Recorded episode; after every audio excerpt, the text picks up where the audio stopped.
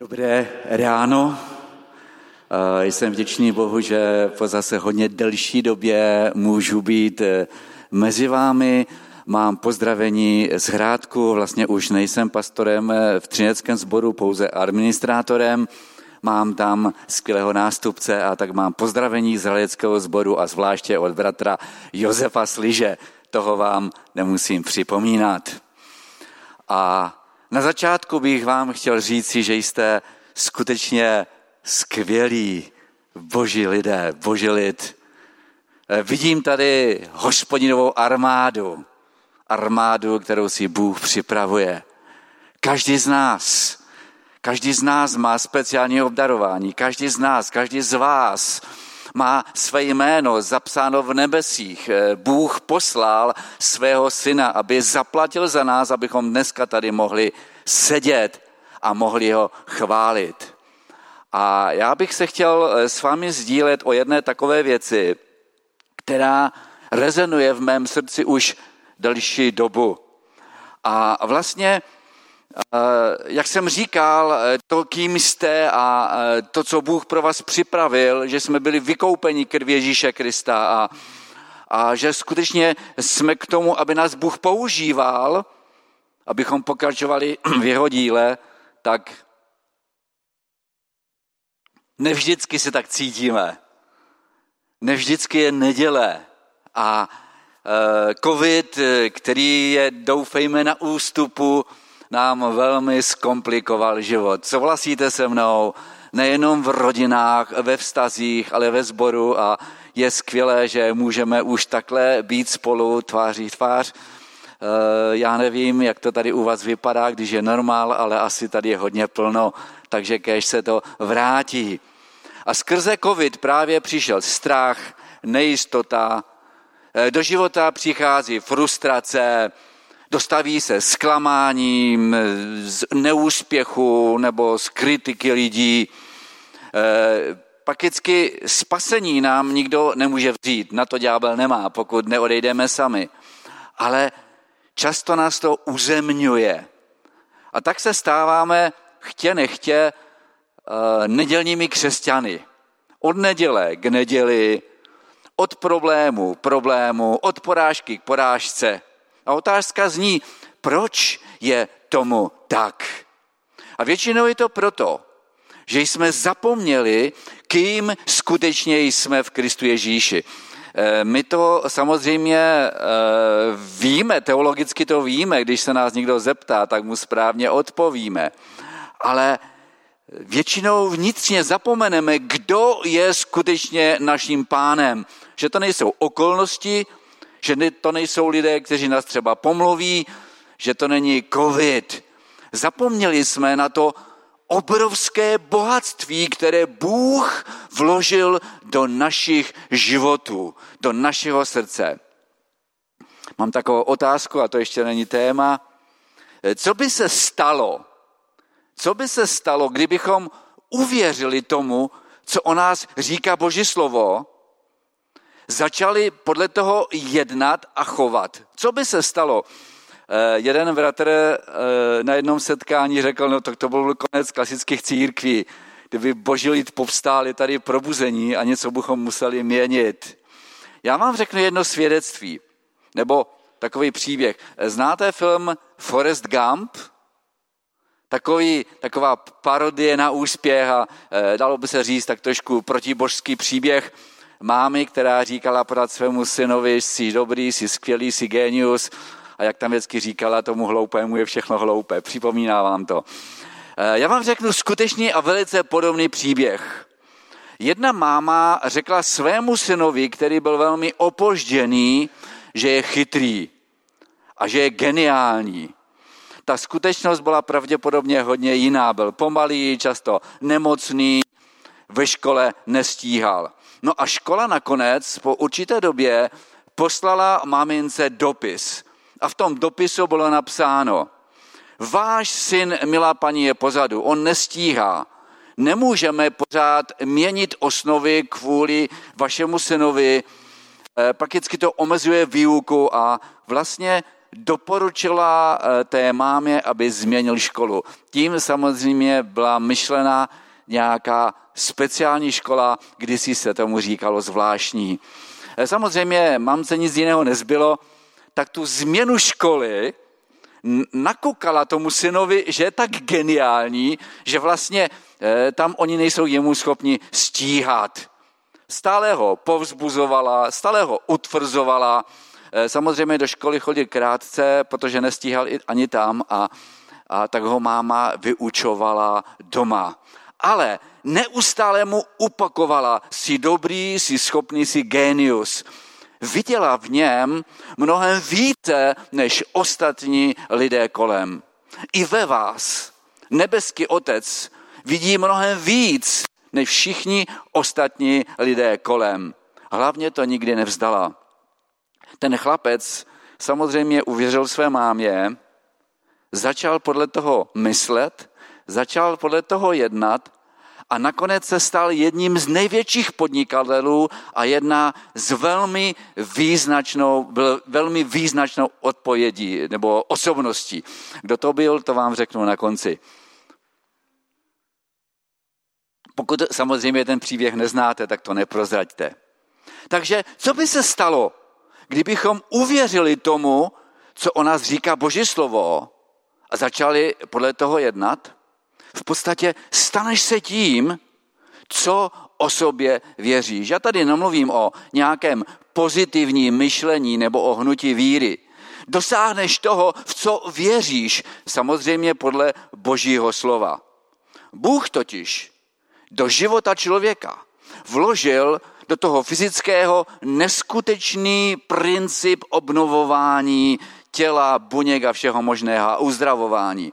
A velmi podobně vložil do našeho nitra, do našeho duchovního těla víra, která ve své podstatě může přenášet hory. Ježíš řekl, pokud budete mít víru jako e, zrnko hořčice, což je hodně malé, tak, tak budete přenášet hory, což, což je hodně silné. Vložil do našich životů obrovský poklad a teď záleží na tom, co s tím uděláme, takové to DNA. Já jsem si vybral text z Božího slova z 2. Korinským ze 4. kapitoly 5. a 7. verš. 2. Korinským, 4. kapitola, 5. až 7. verš. A poštol Pavel tady říká toto. Neboť nehlásáme sami sebe, nýbrž Ježíše Krista, pána a sebe jako vaše otroky pro Ježíše. Neboť Bůh, který řekl z temnoty, ať zazáří světlo, zazářil v našich srdcích, aby osvítil lidi poznáním Boží slávy v osobě Ježíše Krista. Tento poklad však máme v hlíněných nádobách, aby přemíraté moci byla z Boha a ne z nás. Boží slovo tady říká skutečnost, která nám nedochází. Tak jako Bůh svým slovem řekl, budíš světlo, budíš země, budíš vesmír, tak takovým způsobem osvítil naše srdce, vložil požehnání do našeho srdce, aby to požehnání, které tam vložil, mohlo svítit dál lidé kolem. A pak říká, samozřejmě vaše schránky tělesné jsou takové hlíněné, někdy nefungují, jak mají, já už taky pocituji svůj věk a nic se s tím nedá dělat, ale to, co Bůh vložil do tvého a do mého srdce, do mého a tvého nitra, je mnohem větší a silnější. Je to ta přemíra Boží moci, které Bůh do nás vložil. Já mám rád počítače, jsem bývalý ajťák, a tak mi to tak trošku zůstalo. Eh, v minulosti se počítačům, když začínali, říkali velmi chytrý blbec. Chytrý blbec, protože eh, moc programů nebylo a, a v podstatě on vždycky něco udělal a pak dlouho dobu čekal. Udělal něco a čekal. V podstatě eh, počítače stojí stejně jak před 15-20 lety. Mikroprocesory fungují na velmi podobné bázi. Samotný počítač, to znamená ta bedna, ten hardware, nic neznamená, pokud v sobě nemá ten poklad, to DNA, to znamená to programové vybavení, to, co tam člověk vytvoří. To, co má počítač uvnitř, mnohonásobně převýší hodnotu samotného počítače. Já teď nemyslím, když máte nějaký notebook na nějaké hry a tam se podívat na internet, ale když skutečně něco tvoříte. Ale aby to fungovalo, musíme do něj vkládat programy, tvořit a zhodnocovat to. A vlastně pokud to nebudeme dělat, tak z toho počítače, který může stát 40-50 tisíc, tenhle ten počítač by stál 70, kdybych si ho kupoval, naštěstí jsem měl bohatého sponzora, tak je k ničemu, protože by nic neuměl. Eh, když se podíváme na člověka, každý človíček, když se narodí, má v sobě takzvanou DNA informace. A ta DNA informace popisuje, jaký ten člověk bude. Popisuje, co z něho vyroste, jestli to bude muž, žena, jaké bude mít oči, vlasy, jak bude veliký, široký, dlouhý a tak dále. A vlastně roste v úžasného člověka. A rodiče, eh, pokud tady jsou rodiče a nejsou na besídce, tak nemusí každý rok chodit na úřad a dělat upgrade jak to je s počítači. Asi ne. Funguje to. A musí ale ti rodiče pomáhat tomu dítěti to DNA rozvíjet. Vychovávat ho. No a samozřejmě, pokud my nezačneme rozvíjet to DNA toho dítěte, to znamená, co má uvnitř, tak se z takového človíčka stane ubožák. E, e, známe příběhy dětí vychovaných zvířaty, ty se už nikdy nebyly schopné vrátit do normálního života. Tak jako člověk, i každý z nás má v sobě DNA, to boží DNA, ten poklad, který Bůh vložil, když jsme se znovu narodili. Vložil do nás obrovský poklad a na nás je, pokud ho necháme zakrnět, a nebo ho budeme rozvíjet. Takže taková výzva nebo takové téma je rozvíjej tu boží DNA, kterou Bůh vložil do tvého života. Rozvíjej ten poklad, který Bůh vložil do tvého života. Tady v tom textu nebo vůbec chci se podívat na takové tři výzvy, eh, které ukazují, jak můžeme ten poklad, to DNA rozvíjet. Eh, ta první výzva, to je takové možná varování zní, nezaměřuj se sám na sebe, na tu nádobu, ale na to, co tam Bůh vložil. Nezaměřuj se pouze sám na sebe, na tu nádobu, na své vlastní schopnosti, ale na to, co Bůh tam do tebe vložil. Znovu přečtu ten text. 2. Korinským 4.6. Neboť Bůh, který řekl ze tmy, ať zazáří světlo, osvítil naše srdce aby nám dal poznat světlo své slávy ve tváři Kristově.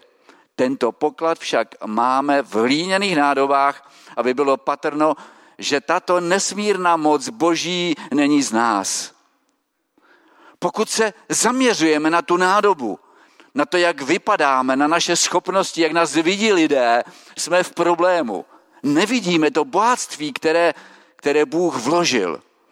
Když se zaměřujeme sami na sebe, tak možná vůbec nevidíme tu hodnotu a to, co říká o nás Bůh.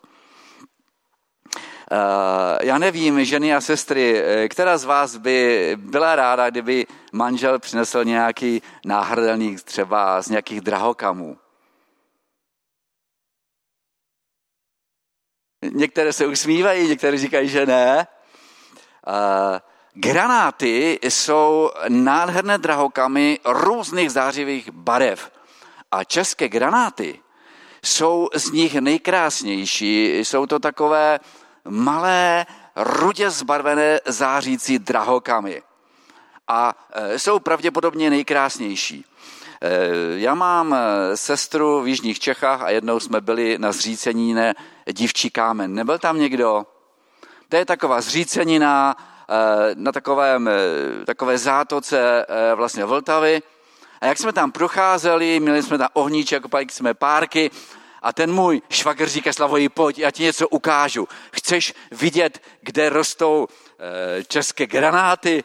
Já jsem na něho tak nevěřícně koukal, říkal, to si děláš srandu. Ne, pojď, pojď. Tam vtéká takový potůček nebo potok, tak tam chvíli chodil po tom potoce, pak vytáhal takový hnucný škaredý kámen, takový strupovitý, taková z, z větralina. Eh, kdo má rád kameny, tak by si to nikdy nevzal. A v podstatě v podstatě říká, tady jsou ty české granáty. Já jsem na něho koukal, si říkal, si děláš se mě srandu, pak vzal ten kámen, uhodil ho, to se rozpadlo asi na čtyři kusy a na těch lomech bylo spoustu nádherných eh, rudých teček. A vlastně ty strupy, to byly z větraliny, kde ty granáty byly. Já jsem to dlouhá léta měl eh, doma a pak jednou, když jsme tam měli s manželkou sami, já říkám, chceš vidět české granáty? Ona prostě kývala hlavou jako tady. Já říkám, šel jsem do, té, do toho potůčku, vytáhl jsem ten kámen, říkal, tady jsou. Byla v šoku. Jo? Eh, my někdy eh, v podstatě taky tak se díváme na své tělo, na své schopnosti, na sebe sama, díváme se na ostatně a říkáme, já jsem k ničemu. Já jsem takový ubohý, takový strupovitý, škaredý, ležím tady v nějakém potoce. A možná to znáte. Pod vlivem nějakých učení, knih a různých kázání. Bože, já nemůžu absolutně nic, ty můžeš všechno. Jedině ty to můžeš udělat. Já jsem takový úbohý hříšník, bídný hříšník, omilostilný hříšník, prach a popel. Vypadá to velmi nábožensky a pokorně, ale bratři, když tady někdo slouží a někdo by mu řekl těm chváličům nebo chváličkám, no bylo to se hezké, ale ty jsi takový prach a popel, ty vlastně nejsi nic, co by to s námi udělalo? Asi bychom nebyli nadšení. My vlastně takovým postojem říkáme, bože, ty udělej všechno, já nic, já, já nic nemůžu, ty všechno udělej, já si budu užívat, budu chodit od neděle k neděli, e, spasení mám zajištěno.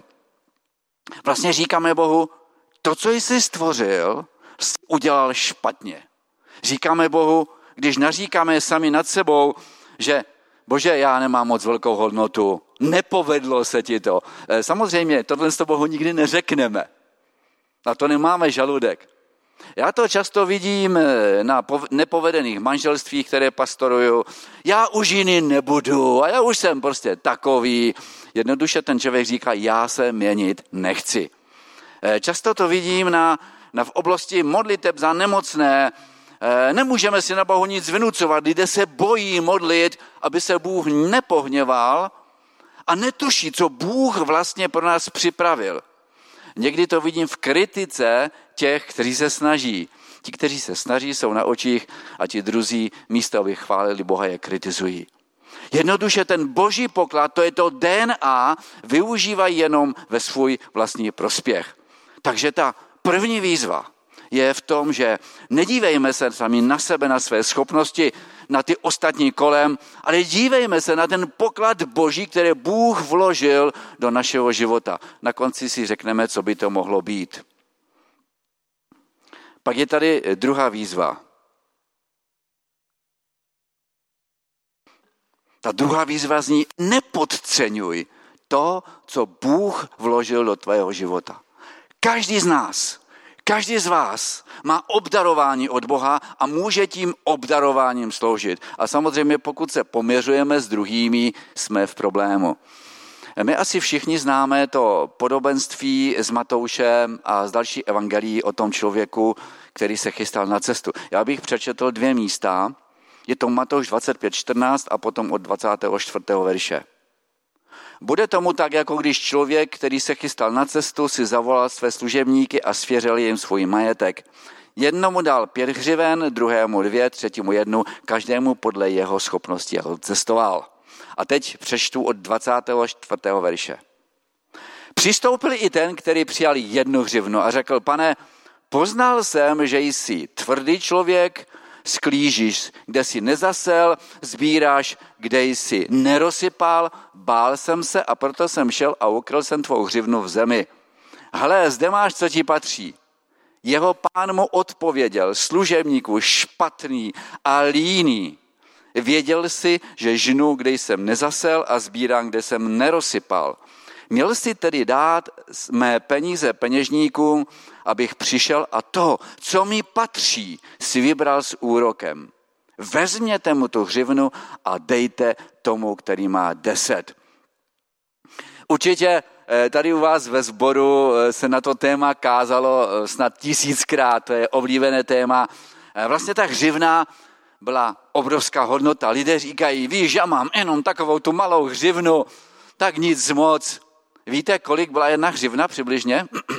kolik to vychází na dnešní peníze zhruba? Kdo to ví? Když to přepočteme na dnešní měnu, na dnešní požadavky a pohledy, tak je to 6 až 8 milionů korun. Jedna hřivna. Každý z nás má nějakou hřivnu. Možná i víc. Byla to tehdy denní mzda e, dělníka. V podstatě e, je to, je to fantastická suma. Víte, ten, co přijal tu jednu hřivnu nebo těch pět na začátku, rozhodnutí, co s tím udělá, bylo na něm. Rozmnožil to, musel riskovat, snažit se, získal obrovskou další sumu, nakonec získal pochvalu a ještě obdržel požehnání ve formě té hřivny toho neužitečného eh, člověka. Ten, co přijal ty dvě, dostal méně podle svých schopností a možností a obdarování. Eh, taky to rozhodnutí, co s tím udělá, bylo na něm. Rozhodnutí, co uděláš s tím, co je vevnitř tebe, co tam Bůh vložil, záleží ne na Bohu. Pane, když dáš, když nedáš, když bude milost, nebude milost, já nemůžu nic. Na tobě záleží, co s tím pokladem uděláš. Takže rozmnožil o další dvě, namáhal se, riskoval a rovněž měl eh, pochvalu.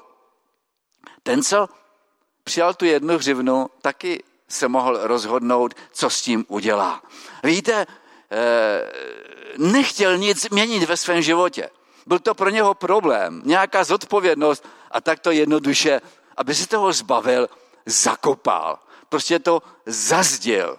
Vůbec ho nezajímalo, co s tou hřivnou bude. Třeba mu to mohl někdo ukrást. A tak si užíval života, jako by se nechumlilo, no ale když přišlo účtování, tak měl problém. Asi to známe. Neměl se čím prokázat a víte, co udělal? Zaútočil. Zaútočil na toho pána. Víte, my jako lidé, když máme máslo na hlavě, máme problém, tak místo, abychom činili pokání a přiznali si chybu, tak často zaútočíme a to je problém. Přehodil svou zodpovědnost na svého pána, tak jako my někdy, nebo častěji, přehazujeme tu zodpovědnost na Boha. Ty jsi to zavinil, Bože. Ty jsi mi dělal možnost, ty jsi nic neudělal. Jeho výmluvy a jeho negativní postoj mu nepomohly a nakonec výsledek byl jaký? Strašný. Nejenom, že přišel o všechno, ale víte, a my si můžeme říct, no ale co když na to opravdu neměl? Co když fakt neměl na to, aby to rozmnožil? Jo, my někdy máme takový pohled. Ale Bůh říká ve svém slově, ten pán mu říká, ty jsi měl dát ty peníze, to bohatství peněžníkům a když přijdu, tak si to vyberu i s úrokem to, co mi patří. V podstatě každý z nás má nějaké obdarování. A vlastně záleží na tom, co my s tím uděláme. Vždycky nás to bude něco stát. My potřebujeme spojit to naše obdarování, které máme, s tím božím obdarováním. To, to, to naše malé, které máme, s tím božím velkým. A samotný Bůh z toho bude mít obrovskou radost. Víte, eh, co to znamená dát eh, ty peníze peněžníkům? Dát dispozici svůj život, zajít za pastorem, za vedoucím mládeže, za staršími a říci, já nevím, co bych dělal, ale můžu dělat cokoliv. Můžeme to udělat? Dát dispozici svůj život, dát dispozici své hřivny, to, co Bůh eh, dává. Víte, nejhorší je, že často, když lidé povstanou, tak je druzí kritizují. Tak a ta třetí výzva, ta třetí výzva zní, dej k dispozici pro boží království to, co Bůh vložil do tvého života. A já bych se teď zamyslel nad pár věcma, eh, které Bůh vložil do našich životů a co nemají lidé kteří žijou bez Boha. Ta první věc, ta boží DNA, eh, je to vlastně eh, eh, boží DNA. Předtím jsme totiž měli DNA pekla. Víte o tom? že než jsme uvěřili, jsme měli DNA pekla. Boží slovo říká, a to bychom si mohli najít, že ti, kteří neuvěřili, už jsou vlastně teď odsouzeni. To není, že až potom. A vlastně vždycky jsem byl takový naštvaný, když Bonke říká, že vytrhuje lidi z, z pekla a přivádí je do nebe. A pak jsem to našel i v Bibli v podstatě. A vlastně my máme dneska DNA božích mužů a dcer, božích synů a dcer a máme možnost to rozvíjet až do podoby Ježíše Krista. E, součástí našeho DNA je láska. Teď nemyslím tu lásku jenom takovou tu sexuální a tu lidskou. Římanům 5.5 říká toto. Naděje nezahambuje, neboť boží láska je velita v našich srdcích. Co je uděláno do našich srdcí? A nejste zvyklí komunikovat takhle. Ne. Boží láska je velitá. Nežádná mi až potom dá. My dokážeme milovat. Bůh vložil lásku do našeho nitra. Je to schopnost milovat druhé a schopnost přijímat lásku, být milován. Máme schopnost milovat své blížní jako sebe sama. A to nejenom naši rodinu a bratry a sestry, ty se dobře miluje, ale každého blížního, kterého Bůh pošle do našich životů. A vlastně pokud milujeme jenom sami sebe, něco není v pořádku. Dokonce Ježíš ukazuje, že máme schopnost milovat své nepřátele a žehnat jim. To je síla. Další z těch pokladů, nebo z toho DNA, je naděje. Naděje totiž směřuje do budoucna, dopředu, do věčnosti. Naděje, že hospodin naplní všechna ta zaslíbení, které nám dal. Naděje e, věčného, nádherného života. Je to naděje, že se o nás postará, i kdyby se stalo cokoliv. A vlastně v těch verších Římanům 5.5 je napsáno a naděje nezahambuje, neboť boží láska je vlita v našich srdcích. Naděje nezahambuje. Eh, v podstatě eh, další součástí našeho pokladu toho DNA je, je víra. Vždycky říkáme, bože, já mám tak malou víru. Ale Bůh vložil víru. Víra totiž působí tady a teď. Víra to je reakce na Boží slovo, jednak na to, co Bůh nám mluví, a je to reakce na na boží slovo psané a lidé by někdy chtěli činit zázraky a chtěli bychom vidět eh, prostě uzdravené lidi, aby stavali z vozíčku a nejsme schopni nebo ochotni uvěřit tomu, co říká písmo skrze Ježíše Krista. Víra to je naše aktivita, protože víra bez skutku je mrtvá. Milování, říká Juda, když jsem vynakládal všechnu pílí, abych vám psal o naší společné záchraně, pokládal jsem za nutné vám napsat povzbuzení, abyste, a teď pozor, vytrvalé, to znamená, co to znamená vytrvalé? Pořád, neustále, zkoušet to, hledat. Neúnavně, co ještě bychom mohli říct? Vytrvalé zápasili o víru, která byla jednou proždy svěřena svatým. To je síla, to je něco, co Bůh vložil. Je otázka, jestli to, eh, jestli to využíváme, jestli to zhodnocujeme, jestli to roste. Víra je ze slyšení a slyšení je z Božího slova.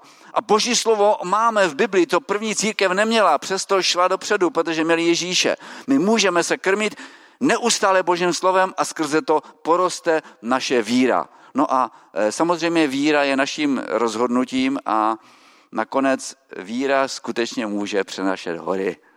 Nám se to nedaří, ale možná bychom eh, mohli sejít níž a důvěřovat Božímu slovu.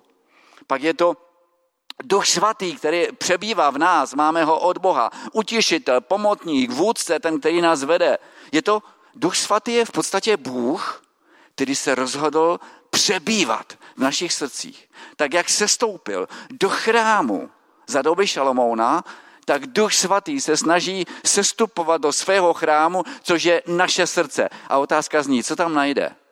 Co najde Duch Svatý ve svém chrámu, když tam přijde? Jsou tam miliony dobrých věcí, které nám nabízí? svět, já to nemluvím o hříchu, nebo skutečně je tam něco, kdy musí buď odejít, nebo musí začít dělat pořádek.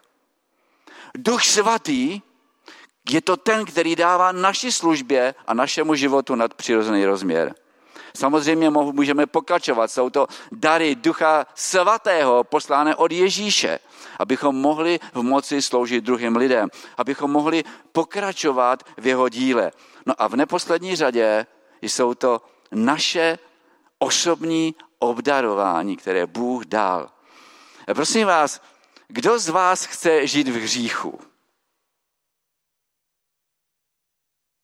Nikdo nechce žít v hříchu. Kdo chce mít hřích? No přece nikdo. Jakub 4.17 říká toto. Kdo tedy umí činit dobré? A umíme činit dobré věci, když nám je Bůh nachystá, když máme příležitosti, kdo tedy umí činit dobré a nečiní, má hřích. Je to vysoká laťka? A nebo my jsme si tu boží latku snížili jako církev? Je to vysoká laťka? A nebo to je normál, o kterého jsme se stoupili? Máš rád děti, můžeš sloužit dětem. Máš rád lidi, můžeš navštěvovat. Nemusí být speciální služba, eh, pozbuzovat nějaké drobné skutky radosti. Máš hudební nadání, eh, chvály jsou obsazené, ale třeba můžeš jít kytaru a jít na besídku nebo na skupince. Jo? Podnikatelé, vydělávání peněz jsou lidé, kteří mají dar dávání. Vydělávají a pak rozdávají. Dávání dárků. Prostě drobné věci druhým lidem, které potěší. Umíš moudře poradit? Třeba tě chce Bůh použít v poradenství. Ono nemyslete si, starší to nezvládnou všechno, když bude příliv nových lidí. Schopnost tvořit, péct, marvální zrušnost, někomu spravit auto, jenom prostě tak, zdarma.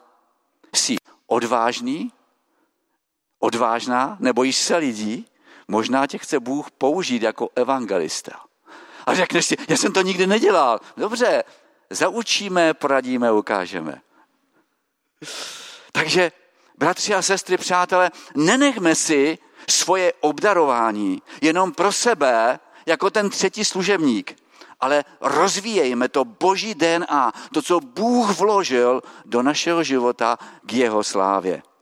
Eh, samozřejmě naše nádoby jsou hliněné, tím je myšleno naše tělo, nevždy funguje tak, jak má, někdy se mu chce, duch v boží přichází a řekne, vstávej ráno a modli se a tělo co řekne, no mě se nechce, jsem unavený. Běž pomoct tam té sestře, ale tělo ti řekne, ale tam jsou další lidé, kteří to umí a tak dále bychom mohli pokračovat. Máme různé možnosti, máme různý charakter, máme různá pokušení, možná různé časové nebo finanční možnosti, a proto naše hřivny jsou rozdílné. Ale buďte si jisti, že každý z nás, kdo tady sedí, kdo patří Ježíše Kristu, koho Ježíš Kristus povolal do své slávy, má minimálně jednu hřivnu obdarování od Boha, aby to rozvíjel.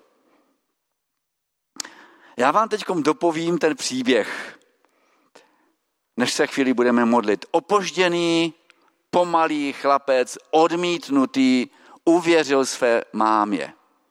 Začal se podle toho chovat, začal podle toho jednat.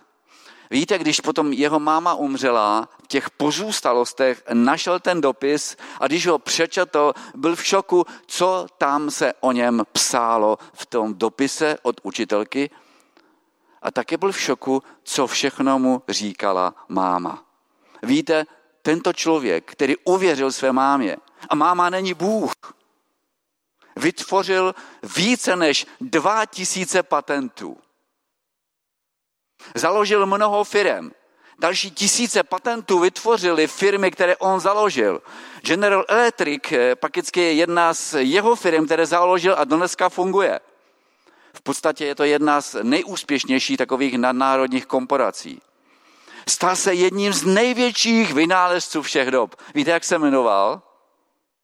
Tomáš Alva Edison pomalý, odmítnutý chlapec, který uvěřil své mámě. Začal se podle toho řídit a jednat. Co by se stalo, kdybychom my uvěřili tomu, co o nás říká Boží slovo? Kdybychom uvěřili, jak nás vidí Bůh, kdybychom uvěřili tomu, k čemu nás povolává, to by byla síla. A já vás chci pozbudit, podívejme se do svých životů a rozhodněme se prostě začít dělat kroky víry podle toho, co říká Bůh. Co kdybychom skutečně podle toho jednali? No a pokud si myslíš, že, že nemáš nic, to je hloupost, to je ďáblova lež. Někdy lidé říkají, jak už jsem tady mluvil, máme jednu hřivnu, tak maličko, to vlastně nic není, ale to není pravda. Eh, neříkej Bohu, jak jsi neschopný, ale řekni Bohu, Bože, rozhojni to, co mám, pomož mi v tom, abych to mohl dávat dál. Nezakopej to boží DNA, ten svůj poklad. Nebuď jako ten třetí služebník s tou jednou hřibnou. Dej svůj poklad, dej to peněžníkům. Ten člověk, který zakopal tu hřivnu, kdyby dal do té banky, tehdy asi taky už byly banky, sice neměli karty, neměli automaty, ale byly tam banky, tak by ten pán se na něho nezlobil, že není schopný. Bůh se nebude zlobit na nás, že nejsme schopni, že neumíme a nedokážeme. Ale pokud, pokud my nedáme své životy, to, co Bůh vložil druhým lidem k dispozici, tak když se s ním setkáme, bude nám velmi smutno. Zajdi za pastorem, zajdi za vedoucími, zajdi za staršími. Tady je obrovský sbor, tady jsou obrovské možnosti a taky obrovské potřeby. A oni budou v šoku, když přijdeš a řekneš, já nevím, co bych dělal, ale budu dělat cokoliv, co potřebujete. Uvidíte, jak se ta služba a práce bude rozvíjet. Řekni, chci pomoci s čímkoliv, co je třeba. Třeba, třeba uklízet, když uh, momentálně uklízecí četa není k dispozici. Řekni, že budeš dělat cokoliv pro budování Božího království. A na závěr poslední věta. Nejde totiž, kolik času a kolik věcí dáme Bohu, ale jak s tím časem a s těmi věcmi, které Bůh dal do tvého života, co s tím naložíš. Takže rozvíjej tu DNA Boží, ten poklad, který Bůh vložil do tvého života. Můžu se chvíli s vámi modlit? Můžeme povstat před pánem. Haleluja, nebeský oče. Já ti chci poděkovat za to poselství, které mi dáváš. Chci ti poděkovat za to, že, že ty jsi vložil do našich životů obrovské obdarování, obrovský poklad, to tvé DNA, boží DNA. A ti chci poděkovat za to, že, že máme svatého ducha, který nám to pomůže rozvíjet, že máme víru, že máme naději, že máme výhled do budoucnosti. A tak se teď modlím za tento zbor. Pane, já tě prosím, aby tento zbor se mohl rozvíjet podle tvého DNA. Aby mohl v tomto zboru přibývat.